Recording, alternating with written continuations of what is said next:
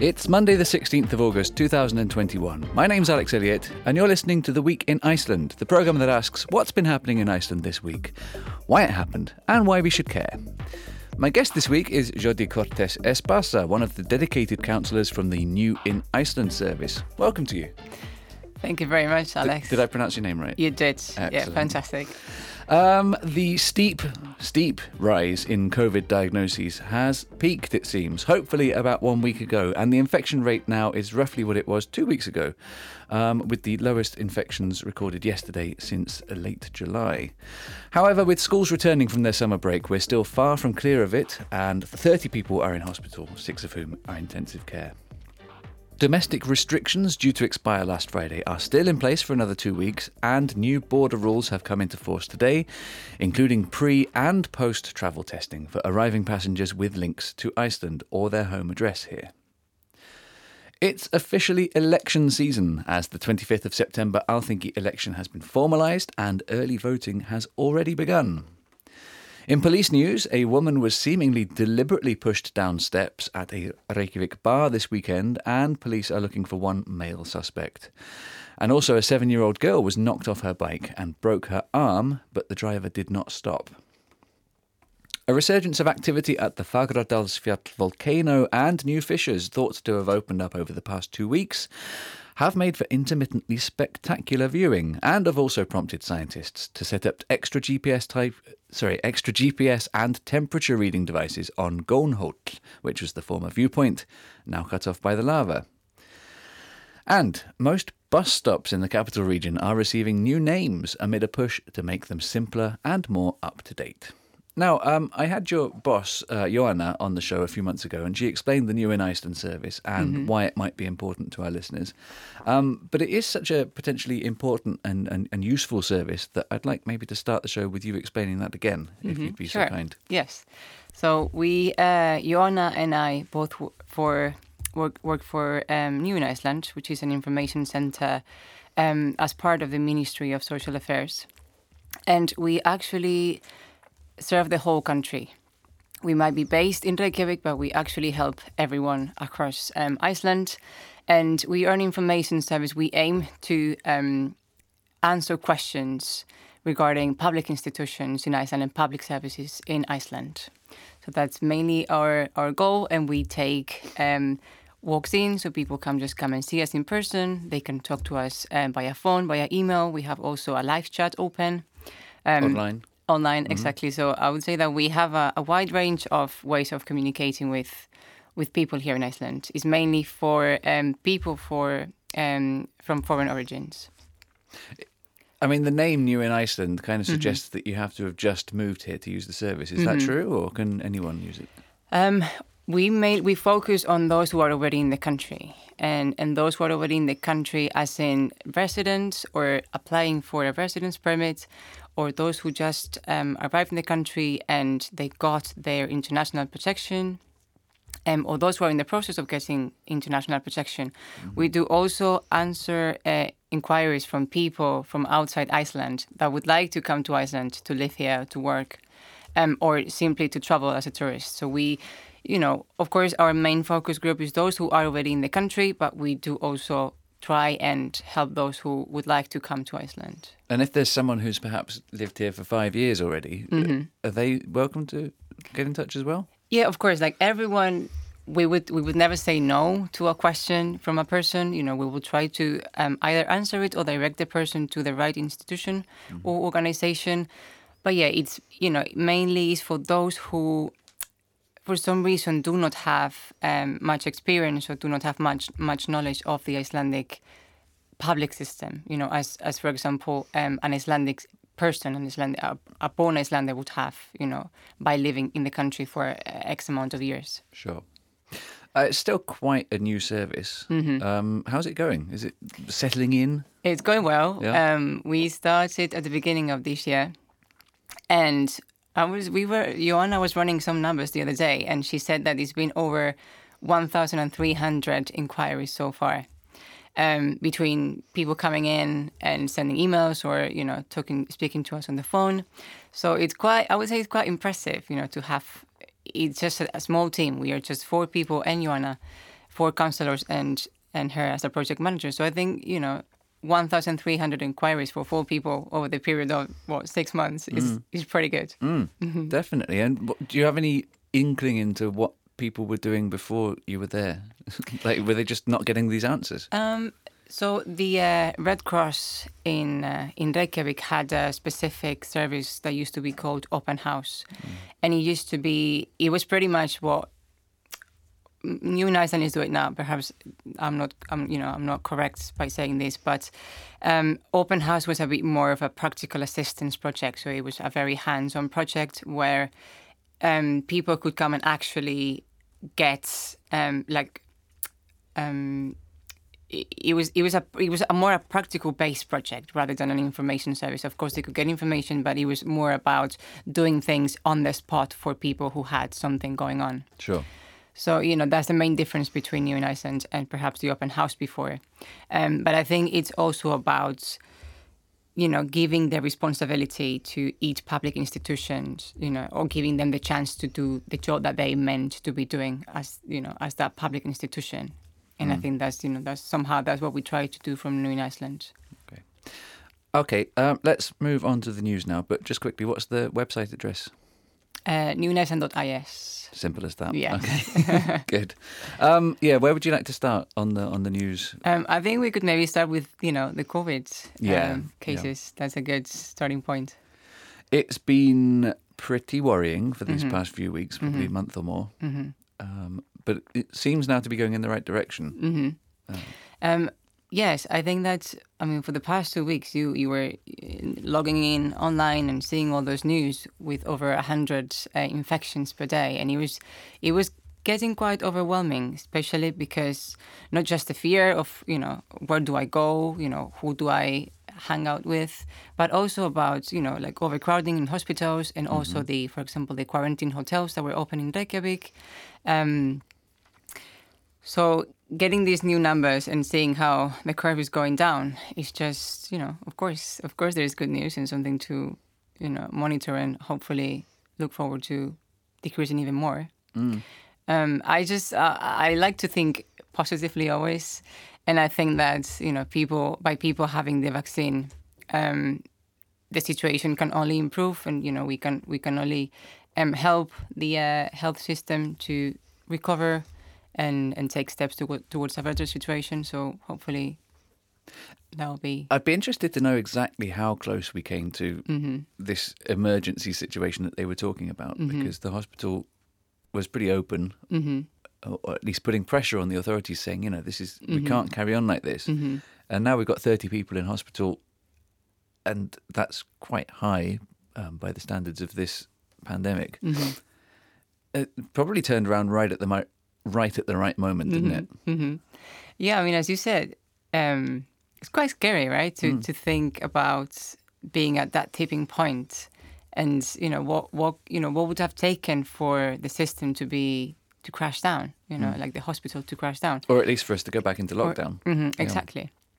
Um, but yeah, it's just. I mean, I'm glad that we don't have to. You know, we don't have to witness um, that at least for now, um, and hopefully we don't. You know, we don't have to, and hopefully somehow the authorities and and the professionals take the right um, adjustments, adjustments and, and measurements, and they just fix it. Mm.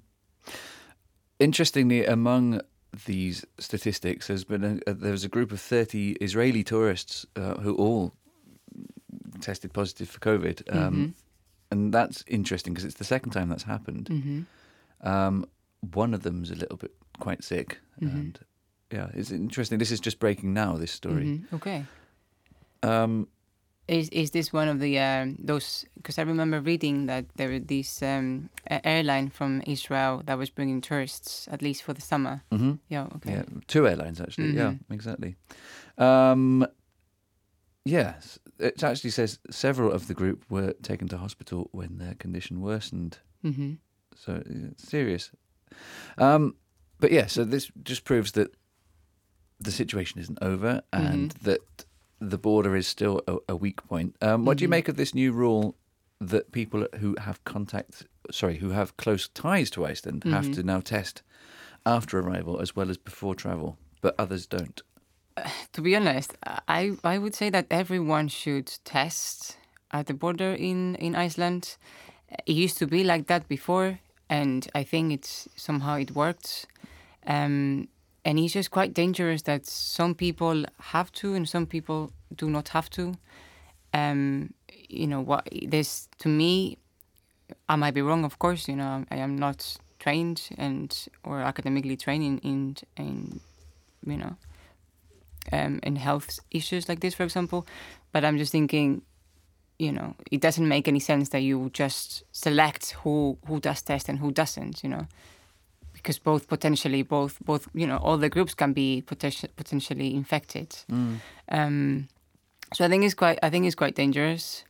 Um, and I was also reading earlier this morning that you have to take a test within 48 hours and you might not require to quarantine with the, within those 48 hours, which I think is a little bit problematic because, you know, if they are assuming that you need to get tested because you might be infected, then potentially you're putting people at risk by not quarantining during those 48 hours. Yeah. So, I feel like maybe at this stage in the pandemic, all of these little changes they're making, they're all tweaks. hmm They're all little little things to make a little difference here and there that Mhm. might change the picture overall. Because you're absolutely right. Mhm. But if people are being tested within two days, then Mhm. they're infecting other people for two days hmm instead of seven days, hmm which will hopefully bring the numbers down. hmm Because this is something we're going to have to live with now. hmm And, and, and we can't just have this accordion effect of going from complete lockdown to completely open and then back again. Because that's not good for anyone's mental health. hmm You are you're absolutely right, um, and I think that we have you know if there's something that is happening is that we are able to learn many things about the pandemic and you know how authorities are responding and what works and what doesn't.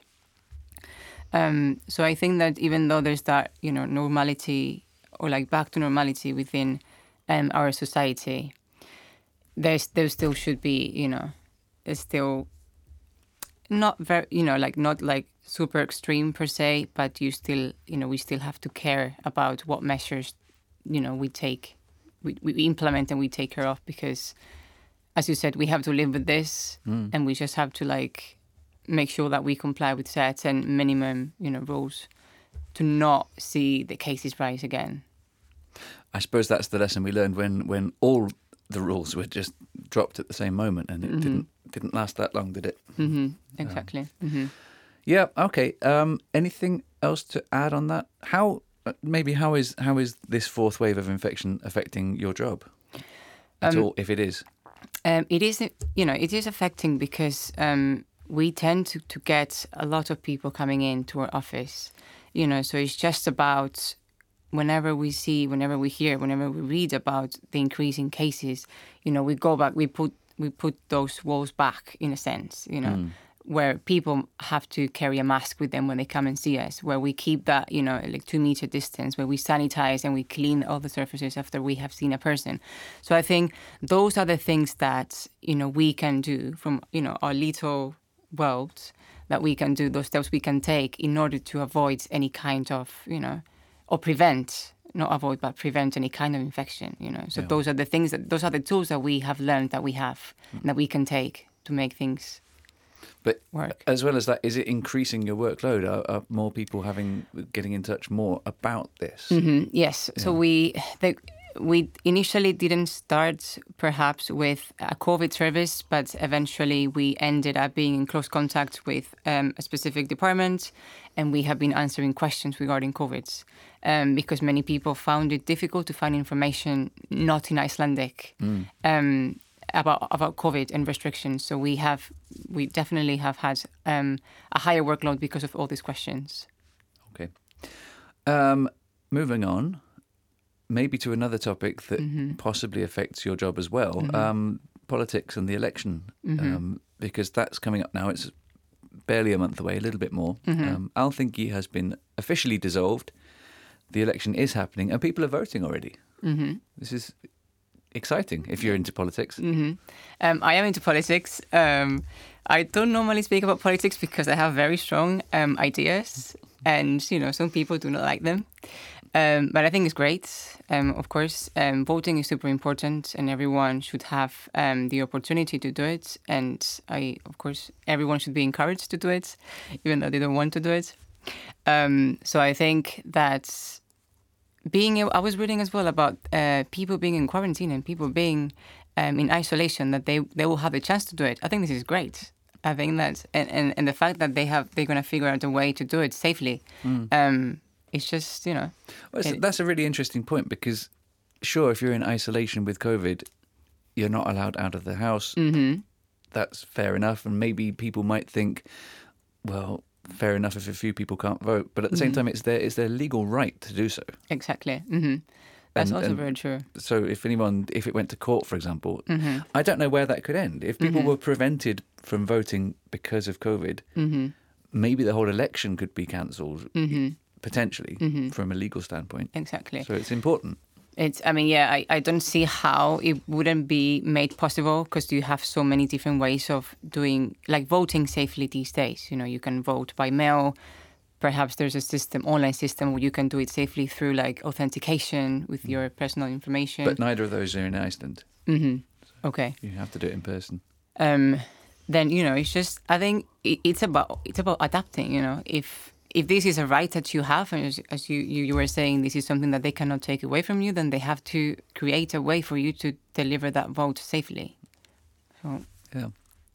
Um, and anyone, obviously, this early voting system is mostly for people that are going to be out of the country or unable to Mhm. vote in person for whatever reason on Mhm. the 25th of September. hmm But it's open to everyone, and, and a lot of people have been taking advantage of it already, hmm okay. Um, which is interesting. It's more popular now than in previous elections. hmm Um, yeah, perhaps this there is um, a desire, you know, for their voices to be heard, or there's you know there's a there's a growing, um, yeah, exactly desire to for change. Perhaps you know there's there's there's that sort of um, wanting from people and from society to you know to make to make it happen, to make to take their vote and and actually um, have a say on what's going to happen on the twenty fifth. Traditionally, Iceland's got quite an active sort of political scene. People are really Mhm. invested. The voter turnout is high. Mm-hmm. people dress up to go to the polling stations, Mm-hmm. which is is lovely. Um, and I'm wondering.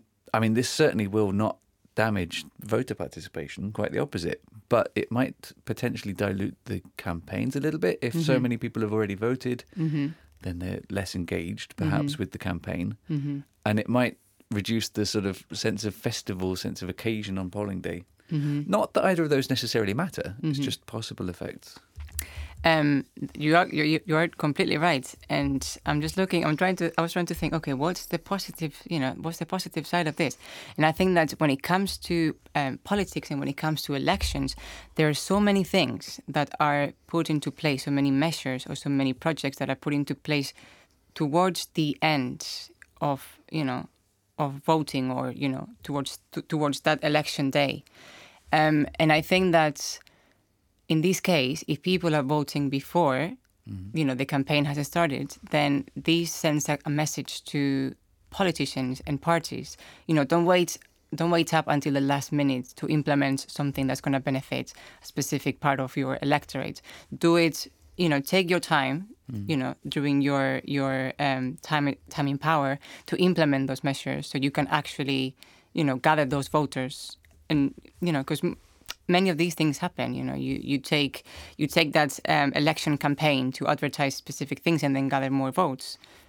This and rush of last minute promises. exact, Yeah. exactly, Mm. you know, so if people are voting earlier, they will be perhaps based on what what has a specific politician or what has a specific party done in the course, you know, of the previous years to make you know to make that decision on their vote rather than thinking, okay, what's going to happen during the election campaign, and then I'm going to make a decision based on that. Are you guys getting any inquiries, questions about the election yet? I mean, for for example, who's eligible to, eligible to vote, Mhm. etc. We yes, I wouldn't say we get mm, you know that many because precisely because of that, our main um, perhaps like target group are people who are are residents or legal residents in Iceland, but perhaps do not have a citizenship yet. So per se, they, they cannot vote. Um, but yeah, we have gotten. Yeah, I would say we have perhaps not as many as we were expecting, but as I said, you know, the uh, the immigrant population I would say is quite young in Iceland as well, and they just they just might be that they don't have that citizenship yet, but they are working towards it. So I would say perhaps you know in the in the years coming there will be a higher volume of people um, from immigrant um, backgrounds, you know, to be you know be, being being able to vote, to being able to participate as well. What would you say the election means? What is its significance to those of us who can't vote, who aren't citizens here but live here? I mean, because politics affects everybody. Mm-hmm. How They- can we get definitely. involved? What should we be? You know, hmm I think that there is a part of you know the immigrant society that is left outside, and they think that they don't have, they don't even, you know, some people are just not interested because they feel that they are not being listened to, or because the information does not reach them. You know, so I think first of all you need to be able to access that information, to, you know, to know what is being said, mm-hmm. in able to make an informed decision and in, in order to be able to be involved in that you know process of, of voting. Um, but would you say there's any incentive for political parties to accommodate us if we're not voting? uh, no absolutely not. And you're right you know. And, and that's the thing you know it's almost like the silence group of people in iceland you know because um, some of them or most majority of them cannot vote. There's not an interest you know perhaps for political parties to represent them or to include them you know within um, the election process um, which i think is you know is a little bit sad because at the end of the day people here um, that have a legal residency, they also contributing to society. They pay their taxes, um, they open up businesses, um, they enrich the country with culture, with language, and it's just I think ignoring that part of the population is just it's only gonna make the gap between you know the gap in society wider. That that's my opinion. And obviously, politics affects again your job. I mean, this was a, a new branch of one of the ministries, the welfare ministry, right? It was set The- up yeah, social affairs. social affairs, um, set up, I believe, with COVID funding. hmm Um, so this is all very relevant. Do you, I mean, how do you see the future? The service will continue. hmm Blah blah blah.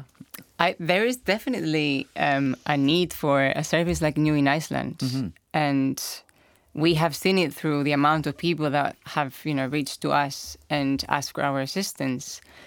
And of course, when you think about the numbers of foreigners in Iceland, is at 15% of the population now, but it's only going to keep growing because at the same time, the Icelandic economy relies on tourism a lot.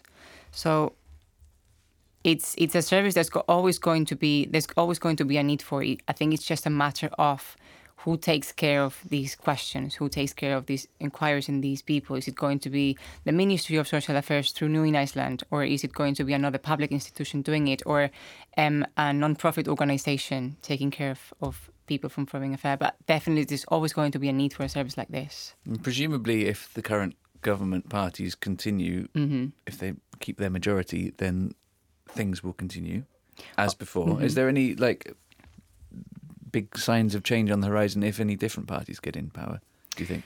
Um, I mean, of course, there, there might be a possibility for that to happen. You know, when when an ideology, you know, changes, people, you know, those who are in specific positions within, you know, the ministries tend tend to change as well. Um, but I think that regardless of the ideology, I mean, we don't take any sides in what we do. We just we have a very clear goal, which is providing information and assistance to people that are in need of this. So you know, I think regardless of the ideology that takes control of the ministry after the 25th of September, they should just consider this as a necessary service for you know for the common good for everyone. Yeah. Okay. Um, anything else to add on on that? Um, I don't think so. No. Okay. We've got just a couple of minutes left. Mhm. Um, maybe we could talk about bus stops. Okay. Um, the reason being that about 500 or more bus stops are changing name at the moment. So it's it's a small story, but potentially quite significant. People, Mhm. especially in the immigrant community, Mhm. it has to be said, a, a lot of the time don't have cars and they're using the buses. hmm and a lot of these bus stop names have been there for decades and and don't represent what's actually around them anymore. And some of them are quite long and complicated. Um, so I believe the campaign, the the move or whatever you want to call it, is to um, simplify them and update them. Um, so yeah, this is something I hadn't heard of. Apparently, this was talked about a month or two ago. Completely went by me, but now they're actually doing it. There's people out on the streets unscrewing signs and putting new ones in. So I hope people don't start missing their stops. um, I, you know, I guess there will be a little bit of disruption at the beginning, like with, you know, all the changes. Um, but I think it's quite nice. It's quite nice that they have taken in consideration, you know, this that some of those names might be outdated or do not make sense in the current context, and they like they also want to simplify the names to make it easier for you know people to read and to remember even those bus stops. You know, if you're actually taking the same bus routes regularly. Yeah. Um, and it's also a good way to sort of, you know, just put that in the media and you know and and revive the importance of taking public transport, um, to you know reduce emissions and and just be a bit more green. You know, I think it's I think it's I think it's great. I think this is this is something fun.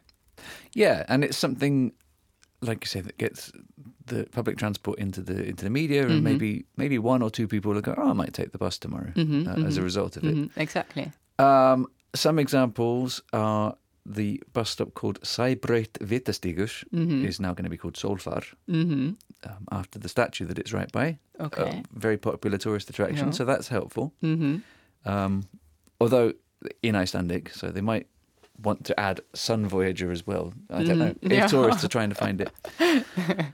Um, and I would assume that the that one of the stops right near to Ruv, which is called Borgarspitalin, hmm will probably change because the hospital hasn't been called Borgarspitalin for years. Exactly. Um, Mhm. So it's yeah, interesting Mhm. point. Yes.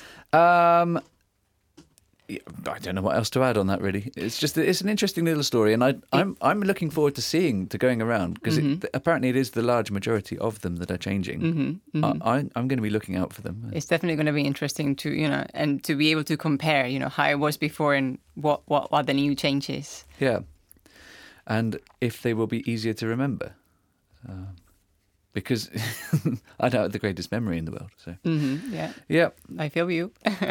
So that's kind of a, a an oh, and another similar message um, because this is about change in Reykjavik and possible things that might affect people's daily life. Another thing that might affect people's daily life is that from three o'clock tomorrow morning until four o'clock tomorrow afternoon, there's not going to be any hot water in Vesterberg, yes. Um, which is going to be great. hmm i mean it's good that we keep reminding people about this because we take for granted you know these kind of things um but yeah definitely just take a shower earlier you know or Before three in the morning. exactly Indeed. But yeah, do bear that in mind. Uh, they're connecting the new Landspitali site to the hot water network and therefore have to disconnect you guys. Uh, it's actually like two streets down from where I live, it begins. So I'm. I'm not going to say use the word Schadenfreude, but anyway, um, time has flown yet again, and we are out of it. I'm afraid. Um, the week in Iceland will be back next Monday, the 23rd of August, on ruv.is forward slash English, Ruv English on Facebook, through the Ruv app and your favourite podcast platform. Um, that just leaves me to thank my guest today, Jordi Cortes Espasa. Thank you very much. thank you very much alex it was a pleasure Uh, we finished today's program with a song called Polaris, the first single from an upcoming solo album by the Icelandic musician Damon Albarn. Bye for now.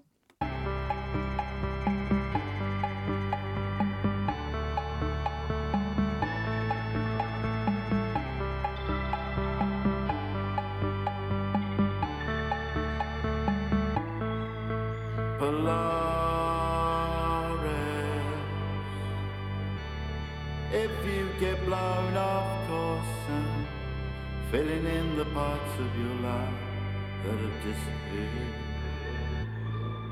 medicating, quick step reflections in the dark